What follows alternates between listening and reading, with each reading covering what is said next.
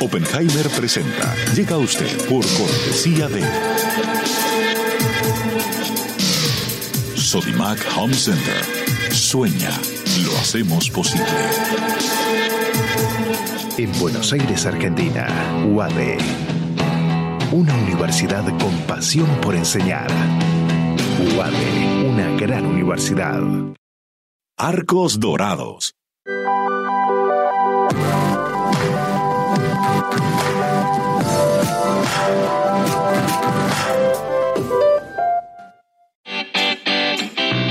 Ingresa en lacaja.com.ar, asegura tu auto y llévate un 15% de descuento por medio año. La caja, así de simple.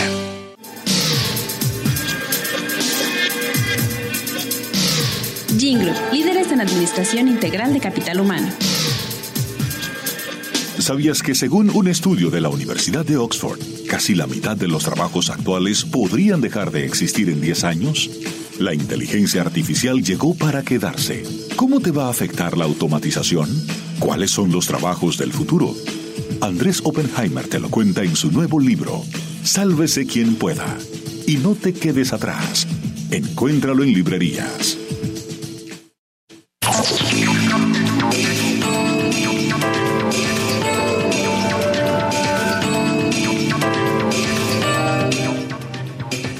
Hola, ¿qué tal? Soy Andrés Oppenheimer. Gracias por estar con nosotros.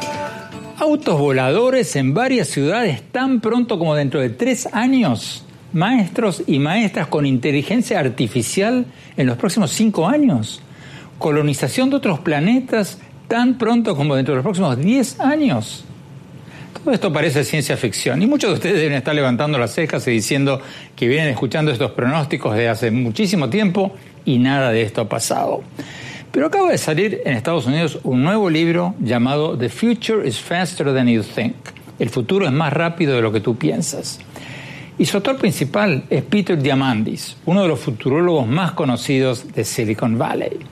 Es el fundador de Singularity University y al mismo tiempo inversor en varias empresas de alta tecnología dedicadas, entre otras cosas, a colonizar el espacio y aumentar la expectativa de vida humana a 130 años. ¿Escucharon bien? Muchos de ustedes que han leído mi libro Sálvese quien pueda sobre el futuro del trabajo en la era de las computadoras inteligentes seguramente reconocen su nombre porque lo entrevisté muchas veces para ese libro y lo cito en varios capítulos. Ahora, él, en su nuevo libro, Diamandis hace unas predicciones asombrosas, cosas que van a pasar no en 20, 30, no, en un futuro muy, pero muy cercano, en los próximos 2, 3, 4 años. Y antes de que muchos escépticos me escriban diciendo que Diamandis está soñando despierto, déjenme decirles que si alguien se hubiera dicho a ustedes hace apenas 15 años que tendríamos telefonitos inteligentes que nos pueden responder cuando les preguntamos cuál es la capital de Afganistán, o que tienen aplicaciones que nos permiten hacer llamadas gratuitamente a Europa o a China o a cualquier parte, le hubiéramos dicho que está loco de remate. Y sin embargo, todas esas cosas son cosas que ya usamos todos los días y las tomamos por normales, por naturales. Hemos anestesiado nuestra capacidad de asombro. Sale una de estas nuevas novedades al mercado, nos sorprendemos durante uno o dos días y al rato las adoptamos como si fuera lo más normal del mundo.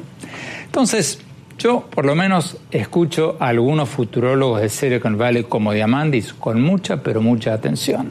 Los tomo en serio, porque en muchos casos, no en todos, claro, pero en muchos casos terminan teniendo razón. Vamos directamente a la entrevista que estoy seguro que les va a fascinar. Veamos.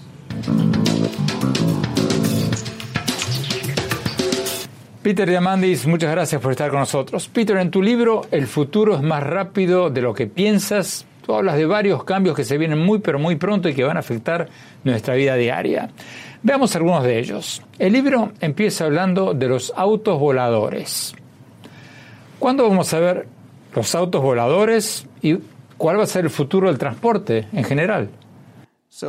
Bueno, el transporte realmente va a cambiar mucho en la próxima década. Es difícil recordar que hace apenas 100 años teníamos caballos y carretas, y en el transcurso de una década el automóvil entró y cambió todo. Cambió el lugar donde vivía y trabajaba la gente. Lo mismo está sucediendo ahora. Ya tenemos autos autónomos que se manejan solos, listos para entrar en funcionamiento ahora mismo.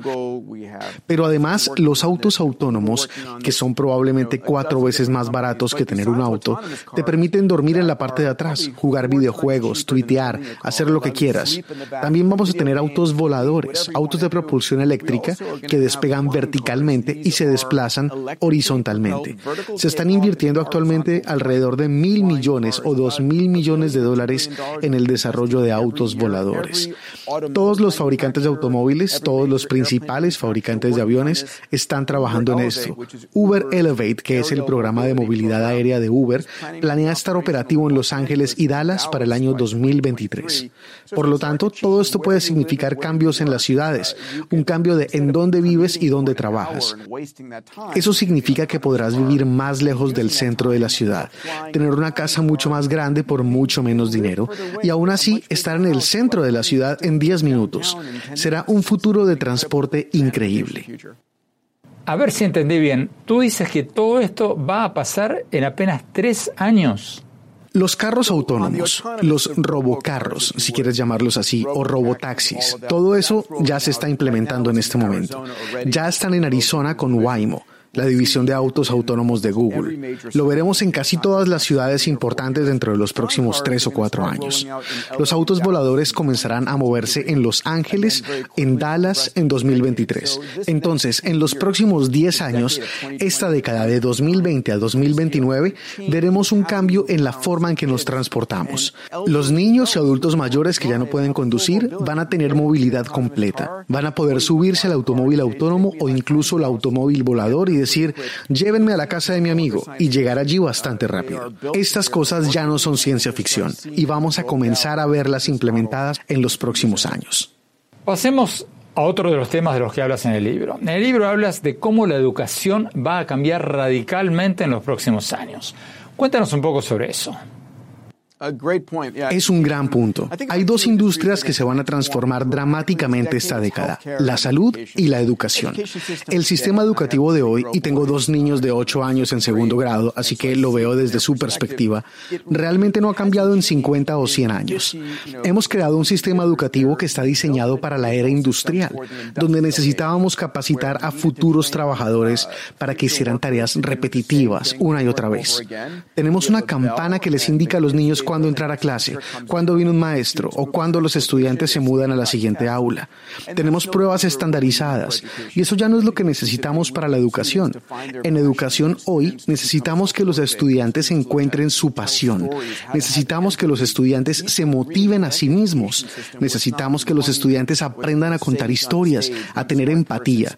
Necesitamos reinventar el sistema educativo para que no se centre en los maestros, que es lo que tenemos ahora, donde una persona inteligente hablaba con un grupo de 50 donde la mitad no entiende nada y la otra mitad están aburridos. Comenzaremos a usar estas tecnologías para cambiar la forma en que educamos a nuestros hijos, donde el mejor maestro del mundo será la inteligencia artificial, que conoce las habilidades lingüísticas de cada uno de nuestros hijos, conoce el color favorito de ellos, sus estrellas del deporte, sus estrellas de cine y que personaliza la educación. Imagínate en el futuro, ya sabes, si quieres aprender sobre la historia de Londres y te pones tus gafas de realidad virtual y estás en el viejo Londres y puedes caminar y conocer a la reina Isabel y conversar con ella. Y se convierte en eso, en lugar de leer sobre eso en los libros, lo cual también es genial, pero ahora puedes experimentarlo. Y cuando experimentas algo, recuerdas 10 veces más de lo que acababas de leer.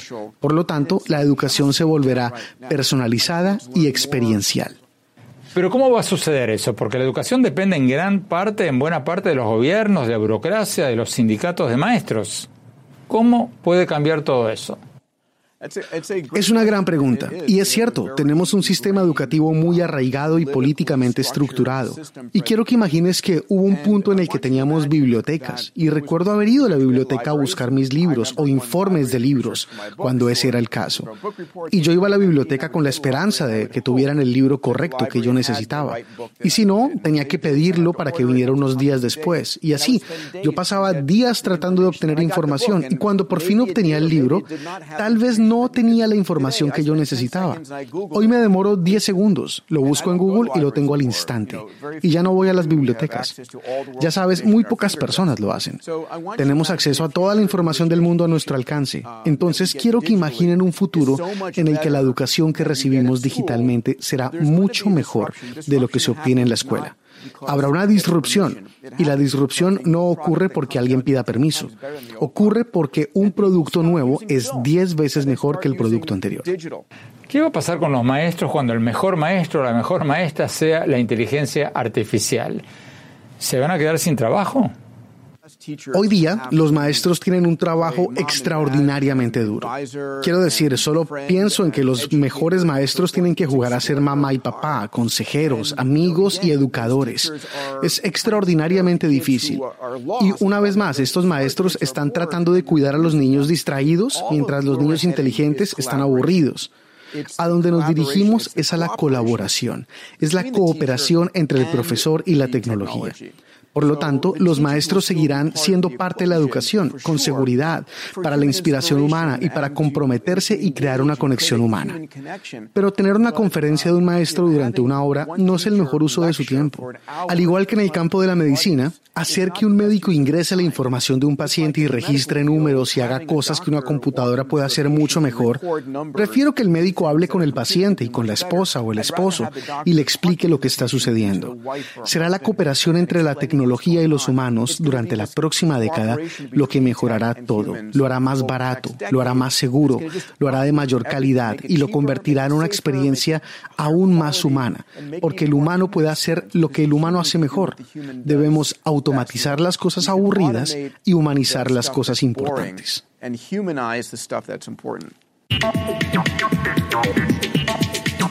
Tenemos que ir a un corte. Más tarde en el programa le vamos a preguntar a Peter Diamandis a partir de cuándo, a partir de qué año cree él que vamos a tener una expectativa de vida de más de 100 años y si no vamos a tener un problema de sobrepoblación mundial. No se vayan, ya volvemos. Sueña con ser el papá que tiene las herramientas para hacerlo todo. Busca, encuentra, compara Descubre que siempre habías querido. Ven a Sodimac Home Center y llévate una o llévatelas todas. Pruébalas, siéntelas. Compra las herramientas de un super papá sin que te supercueste. Y haz tus super proyectos. Encuentra más, ahorra más. Ven y haz más. Sodimac Home Center. Sueña, lo hacemos posible.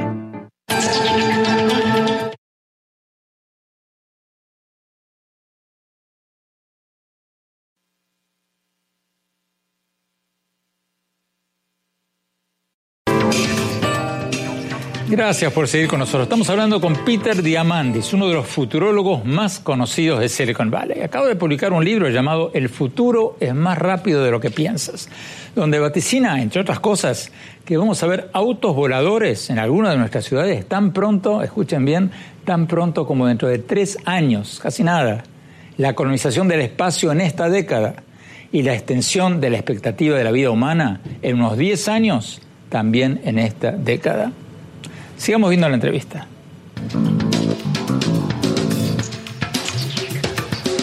Peter Diamandis, ¿cuál es el futuro del comercio, de las tiendas, de los comercios minoristas, de la forma en que hacemos nuestras compras?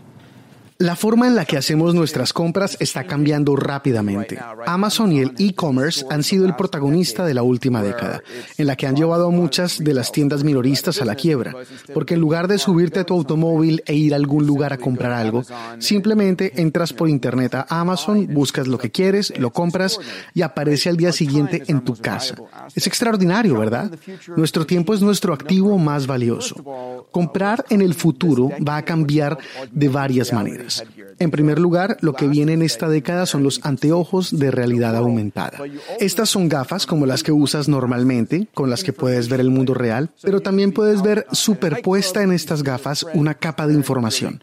Por ejemplo, si estás en un club nocturno y ves a tu amigo que lleva una chaqueta que te gusta o zapatos realmente hermosos, tus gafas de realidad aumentada tienen cámaras con una capa de inteligencia artificial que reconoce la marca de la chaqueta, reconoce el diseñador y las gafas te muestran sobre la chaqueta la marca y el precio de esa prenda.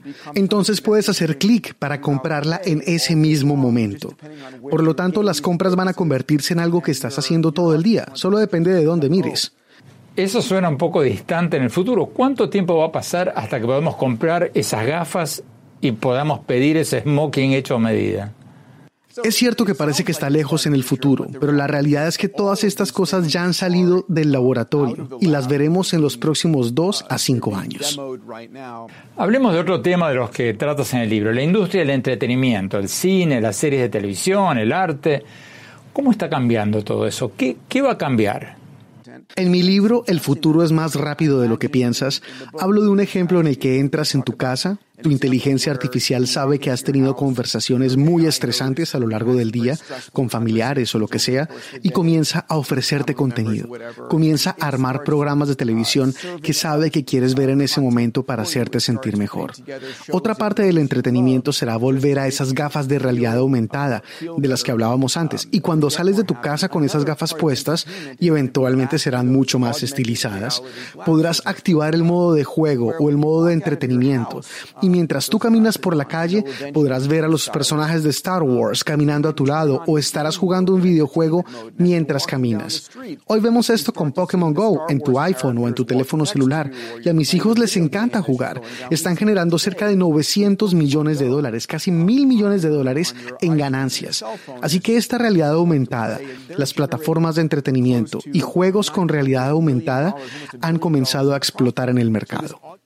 Hmm, eso, suena como que vamos a vivir con esas gafas puestas todo el tiempo. Eso probablemente sea cierto. Cuando doy conferencias en todo el mundo y hablo ante miles de personas, una de las cosas que hago cuando estoy ante una gran multitud es preguntar cuántos de ustedes no tienen su teléfono móvil consigo. Y nadie levanta la mano. Nuestros teléfonos móviles están a pocos centímetros de nosotros todo el tiempo. Nos volvemos tan dependientes de ellos. Son parte de nuestro cuerpo, son una extensión de nuestro cerebro. Estos teléfonos móviles eventualmente desaparecerán y esas gafas se convertirán en su reemplazo. Esas gafas las usaremos para comunicarnos, para reunir información. Cuando tengamos una conversación, por ejemplo, me dirán tu fecha de cumpleaños, cuándo fue la última vez que hablamos, los nombres de tus hijos, lo que está sucediendo. Toda esa información me será entregada justo a tiempo y no tenerla será como estar desnudo. Entonces, sí, en la próxima década el teléfono móvil desaparecerá. Las gafas de realidad aumentada se convertirán en el nuevo dispositivo al que estaremos conectados porque hace que nuestra vida sea automática y mágica. Nos sentiremos desnudos sin tenerlos puestos. Podremos ver sin ellas el mundo real, que es genial, pero tendrán una gran utilidad para el trabajo, para el placer, para el entretenimiento, para nuestras relaciones. Eso va a transformar la forma como interactuamos con las personas.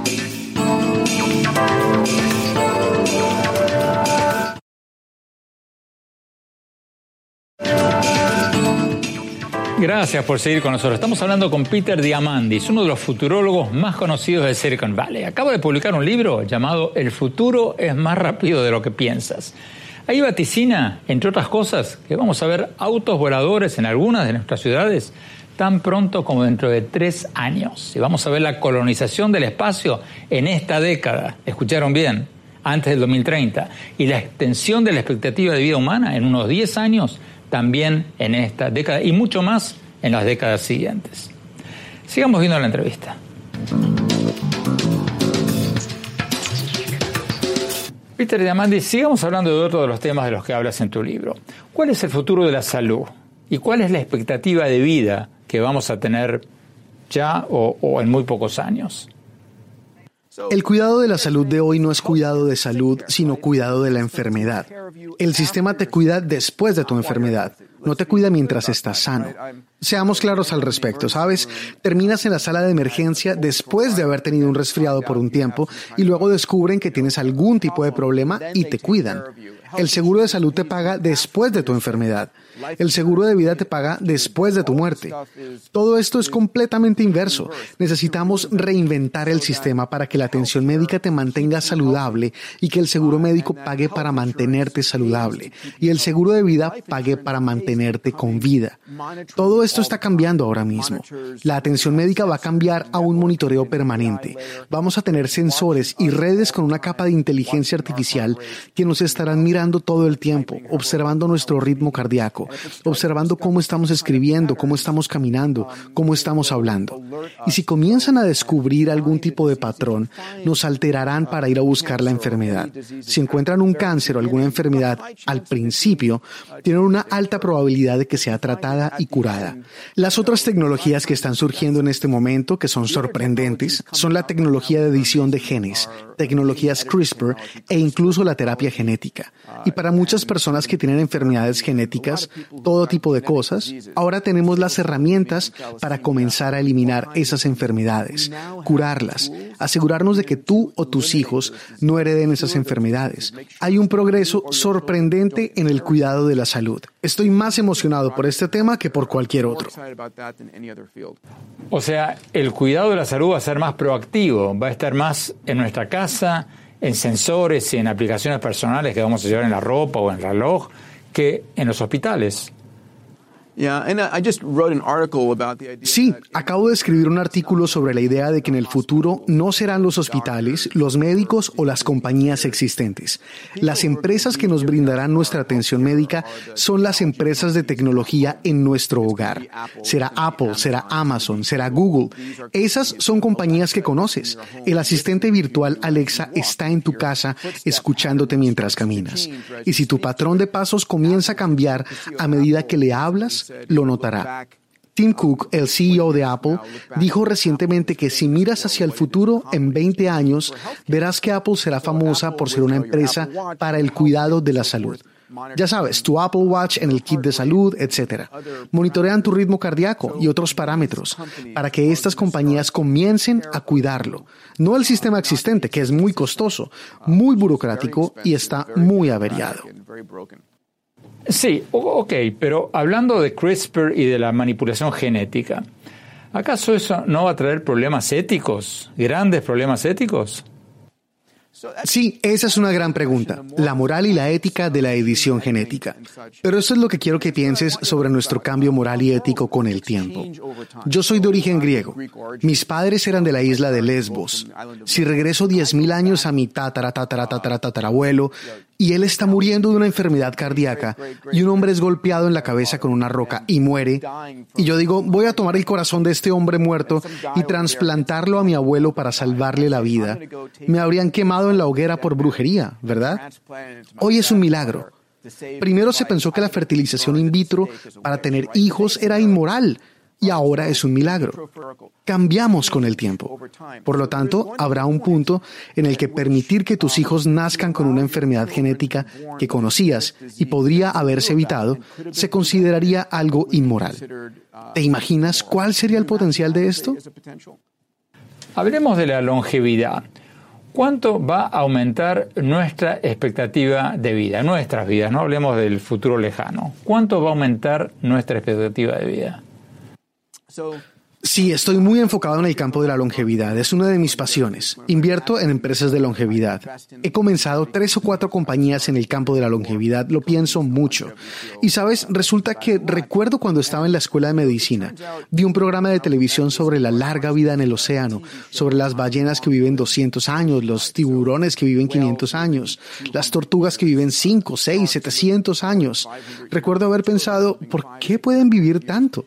¿Y por qué nosotros no podemos? Y recuerdo pensar que sería un problema de hardware o de software. En ese caso, lo resolveremos.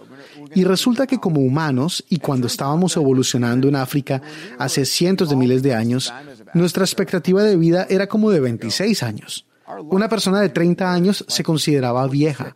Tenías un bebé a los 13 años cuando entrabas en la pubertad y luego cuando tenías 26 años tu bebé estaba teniendo un bebé.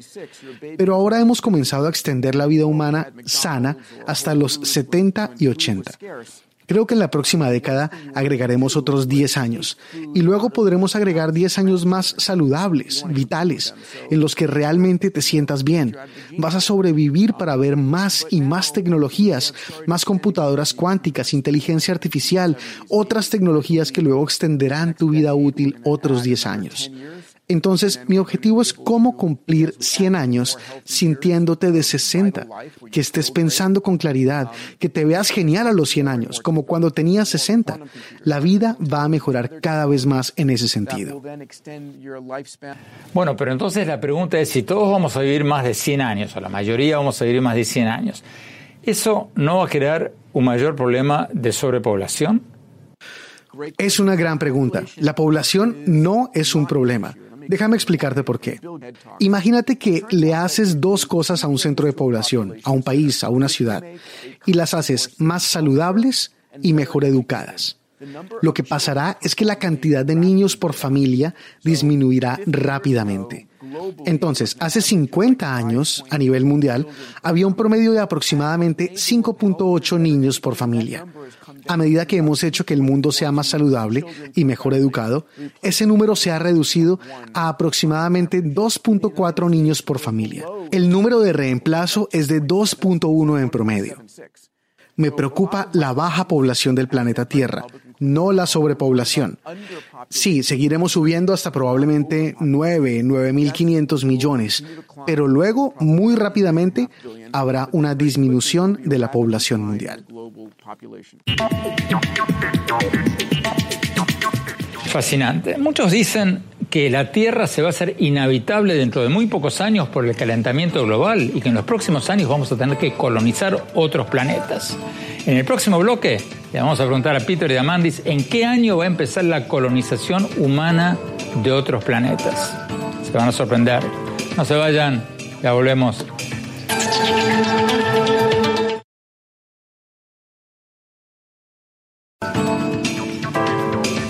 Gracias por seguir con nosotros. Estamos hablando con Peter Diamandis, uno de los futurólogos más conocidos de Silicon Valley, autor de un nuevo libro donde vaticina, entre otras cosas, que vamos a ver autos voladores en algunas de nuestras ciudades, como por ejemplo Los Ángeles, tan pronto como dentro de tres años.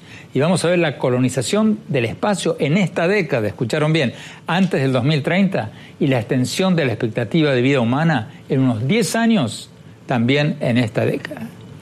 Y a los escépticos, les recuerdo, si hace apenas 12, 15 años, que no es nada, alguien te hubiera dicho que tendrías un teléfono inteligente que te puede responder, por ejemplo, cuál es la capital de Rumania, le hubieras dicho que está loco de remate. Y sin embargo, hoy día muchos de nosotros usamos estos telefonitos con la mayor naturalidad. Sigamos viendo la entrevista.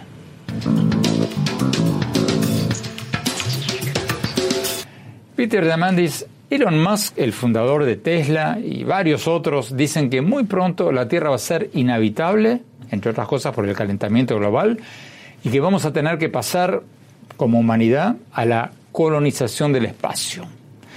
¿Cuándo crees que pasará eso? Si es que pasa, ¿va a pasar en nuestras vidas? Pienso en la idea de que esta generación, nuestra generación en los próximos 10 o 20 años verá el momento en que nos mudaremos irreversiblemente de nuestro planeta a las estrellas. Lo que sea que evolucionemos dentro de mil años a partir de ahora, dentro de un millón de años, miraremos hacia atrás a estas próximas décadas, al momento en el que la raza humana salió del planeta Tierra, a la Luna, a Marte, para liberarse y crear colonias espaciales. Hace 50 años todo esto fue una competencia entre la Unión Soviética y los Estados Unidos. Hoy ya no es una competencia entre gobiernos, es una competencia de la industria privada. Es Elon Musk con SpaceX, Jeff Bezos con Blue Origin y otros empresarios privados que están desarrollando las capacidades para llevarnos a otros planetas. Y lo que han logrado, lo que Elon ha logrado con sus vehículos de lanzamiento, con el Falcon 9, con el Falcon Heavy y la nave estelar que se acerca ahora, es nada menos que un cambio dramático. Lo han hecho increíblemente, mucho mejor que todos los militares industriales. Jeff Bezos está invirtiendo más de mil millones de dólares de su propio dinero privado cada año. Tiene muchos miles de millones para invertir. Los conozco a ambos desde hace décadas y están listos para ir a la Luna. Y luego, después de la Luna, Elon Musk quiere ir a colonizar Marte. Y Jeff Bezos quiere crear colonias en el espacio. Yo creo que esto es parte de la evolución humana. Evolucionamos de África a Europa y Asia y las Américas. Desde Europa vinimos a los Estados Unidos y como saben, somos una especie de exploradores y hacemos nuestro mejor trabajo en esas fronteras. ¿Qué le dices a los escépticos que dicen que, bueno, que la gente ha estado prediciendo los autos voladores hace mucho tiempo, que la gente ha estado pronosticando una expectativa de vida de más de 100 años desde hace décadas, la colonización en el espacio exterior, etcétera, etcétera, y bueno, aún no ha pasado nada de eso? ¿Por qué el futuro va a ser más rápido de lo que pensamos? Para los escépticos, lo que digo es que el poder y la tecnología a la que cada uno de nosotros tiene acceso en este momento no tiene paralelo en ningún momento de la historia humana. Cualquiera de nosotros que quiera saber algo puede hablar con su teléfono. Eso es impresionante. Hacerle preguntas y te contestará. Puedes hacer llamadas de videoconferencia gratis a alguien al otro lado del planeta, ¿sabes? Estamos viviendo en un momento que es extraordinario. Sí, los autos voladores tardaron un tiempo en llegar, pero ahora están aquí. Estamos viendo a Boeing, Airbus, Embraer, ya sabes, todas las principales compañías automotrices, miles de millones de dólares invirtiendo en esto. Estarán operativos en los próximos tres años en Dallas y Los Ángeles desde el aire de Uber. Entonces, es un momento extraordinario. Y para los escépticos, escuchen, si quieren dejar de usar la tecnología, pueden dejar de usar su teléfono, dejar de usar Internet, dejar de usar un automóvil y pueden ir y cultivar sus alimentos en el campo. Esa siempre es una opción. Pero para el resto de nosotros, esta tecnología nos permite soñar, soñar sueños extraordinarios y hacer que nuestros sueños se hagan realidad más que nunca antes en la historia de la humanidad.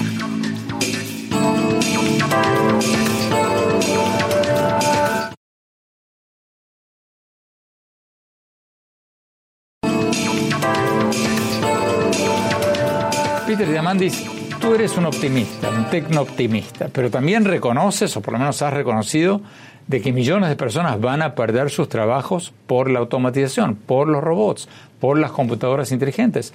¿Todavía sigues creyendo que la tecnología va a seguir produciendo más empleos de los que va a eliminar? Yo digo que hace aproximadamente una década comencé a preocuparme mucho por la automatización, la desaparición de los trabajos y este desafío, pero no lo he visto aún, no lo he visto pasar todavía. Hemos visto ciertos trabajos desaparecer, como los cajeros. Amazon Go se está deshaciendo de los cajeros y de tiendas, pero por otro lado se pensó en un momento que los cajeros automáticos de los bancos acabarían con los bancos, pero eso no pasó. Y se pensó que, ya sabes, la automatización eliminaría a todos los contadores y tenemos más que nunca antes. Así que ahora estoy menos preocupado por esto que antes. Creo que es importante aprender cómo capacitar rápidamente a las personas con nuevas habilidades para que puedan obtener trabajos de mayor valor y dejar que los robots y la inteligencia artificial realicen trabajos aburridos, peligrosos o sucios y permitir a las personas que tengan trabajos mejores y de mayor calidad. Quiero decir, son muy pocas personas cuyos hijos sueñan con limpiar baños. Tienen sueños más grandes, pero necesitan esos trabajos para obtener un seguro de salud, poner comida en su mesa. Entonces, el tema es cómo usar la inteligencia artificial, la colaboración con robots, para permitir que la gente realice trabajos que les interesen más. Creo que ese es un futuro que realmente está llegando y estoy mucho más optimista al respecto.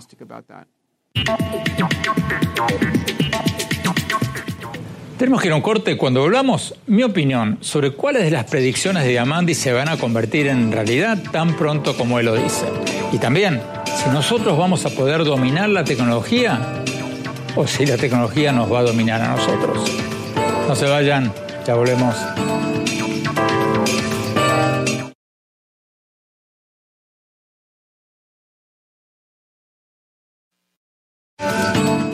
Gracias por seguir con nosotros. Mi opinión sobre las predicciones de nuestro entrevistado de hoy, el conocido futurólogo de Silicon Valley, Peter Diamandis, el cofundador de Singularity University y varias empresas de tecnología de punta para, entre otras cosas, colonizar el espacio y para aumentar la vida humana a 130 años. Acaba de publicar un libro llamado El futuro es más rápido de lo que crees. Muchos de ustedes que leyeron mi libro más reciente, Sálvese quien pueda, reconocen su nombre. Porque Diamandis es uno de los futurólogos que entrevisté varias veces y lo he citado varias veces en ese libro. Hoy Diamandis nos dijo en esta entrevista que vamos a ver autos voladores en algunas de nuestras ciudades, como por ejemplo Los Ángeles, tan pronto como dentro de tres años, en el 2023. Que vamos a empezar como especie humana a colonizar otros planetas tan pronto como en esta década, antes del 2030 y con nuestra expectativa de vida va a aumentar en 10 años, vamos a vivir 10 años más como promedio, claro, tan pronto como en esta década y mucho más en las décadas que vienen. Ahora, ¿se van a dar todas estas cosas tan pronto como lo pronostica o son expresiones de deseos? Mi opinión, yo lo tomo Diamandis en serio, porque es un hombre que está en el centro del mundo de la innovación además de ser el fundador, el cofundador de Singularity University, una universidad especializada en la innovación, es el fundador del X Prize Foundation, la fundación que ofrece premios de 10 millones de dólares a quienes inventan la mejor solución tecnológica para algunos de los problemas más grandes de la humanidad. De manera que está empapado de todo lo que se viene en los próximos 10 años. Muchos de ustedes pensarán que los pronósticos de Amandi son expresiones de deseos, que venimos escuchando lo de los autos voladores y de la colonización del espacio desde que éramos chicos y bueno, no ha pasado nada. Pero cuidado, porque como les decía al principio del programa, si alguien les hubiera dicho a ustedes hace apenas 12, 15 años que tendríamos un telefonito inteligente que nos puede responder inmediatamente cuando le preguntamos, por ejemplo, cuál es la capital de Rumania, o que tienen un mapa que habla, que nos dice cómo llegar de un punto al otro con el auto, o que nos permite llamar gratuitamente por WhatsApp a cualquier parte del mundo, bueno, le hubiéramos dicho que está loco de remate. Y el iPhone salió apenas en el 2007. Y sin embargo, hoy día muchos de nosotros tenemos telefonitos que hacen todo eso y muchísimo más. Y los tomamos como algo de lo más natural. Como les decía al principio del programa, hemos anestesiado nuestra capacidad de asombro. Porque sale al mercado una de estas novedades, estamos asombrados durante unas 24 horas, les contamos a nuestros amigos, a nuestros familiares lo que acabamos de descubrir, y al día siguiente las adoptamos con toda naturalidad. Por otro lado, Diamandis es un tecnoprimista. Piensa que todo va a ser para bien, que la tecnología siempre ha mejorado al mundo y que lo va a seguir mejorando. Yo, después de haber entrevistado a decenas de tecno-optimistas y de tecno-pesimistas, tengo algunas reservas sobre todo esto. Creo que la tecnología sí va a seguir mejorando al mundo a la larga, pero que la transición al mundo de los robots y las computadoras inteligentes y la inteligencia artificial va a ser más traumática de lo que algunos piensan. Pero en cuanto a los pronósticos tecnológicos de Diamandis, yo los tomo en serio. Porque, como él dice en su nuevo libro, el futuro es más rápido de lo que creemos. Bueno, muchas gracias por habernos acompañado. Los invito a visitar mi blog sobre política, economía, tecnología, innovación, educación y el futuro en el sitio de internet andresopenheimer.com. Si se registran ahí, les vamos a mandar todas las semanas mis artículos del Miami Herald y nuestros más recientes programas de CNN. Les recuerdo la dirección, es andresopenheimertodoseguido.com y síganme en mi Twitter, arroba Oppenheimer A, en mi página de Facebook, Andrés Oppenheimer, y ahora también en mi cuenta de Instagram, Andrés Oppenheimer Oficial. Muchas gracias, espero que les haya gustado el programa, hasta la semana próxima.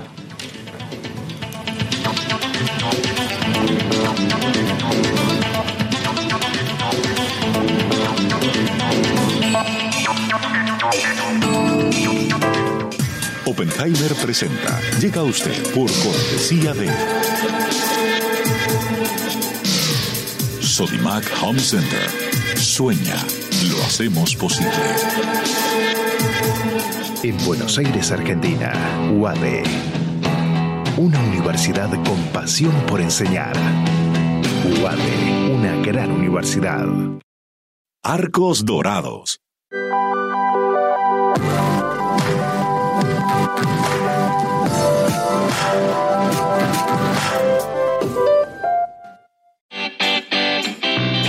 Ingresa en lacaja.com.ar, asegura tu auto y llévate un 15% de descuento por medio año.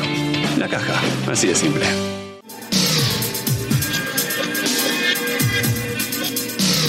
Jingle, líderes en administración integral de capital humano. ¿Sabías que según un estudio de la Universidad de Oxford, casi la mitad de los trabajos actuales podrían dejar de existir en 10 años? La inteligencia artificial llegó para quedarse. ¿Cómo te va a afectar la automatización? ¿Cuáles son los trabajos del futuro? Andrés Oppenheimer te lo cuenta en su nuevo libro, Sálvese quien pueda. Y no te quedes atrás. Encuéntralo en librerías.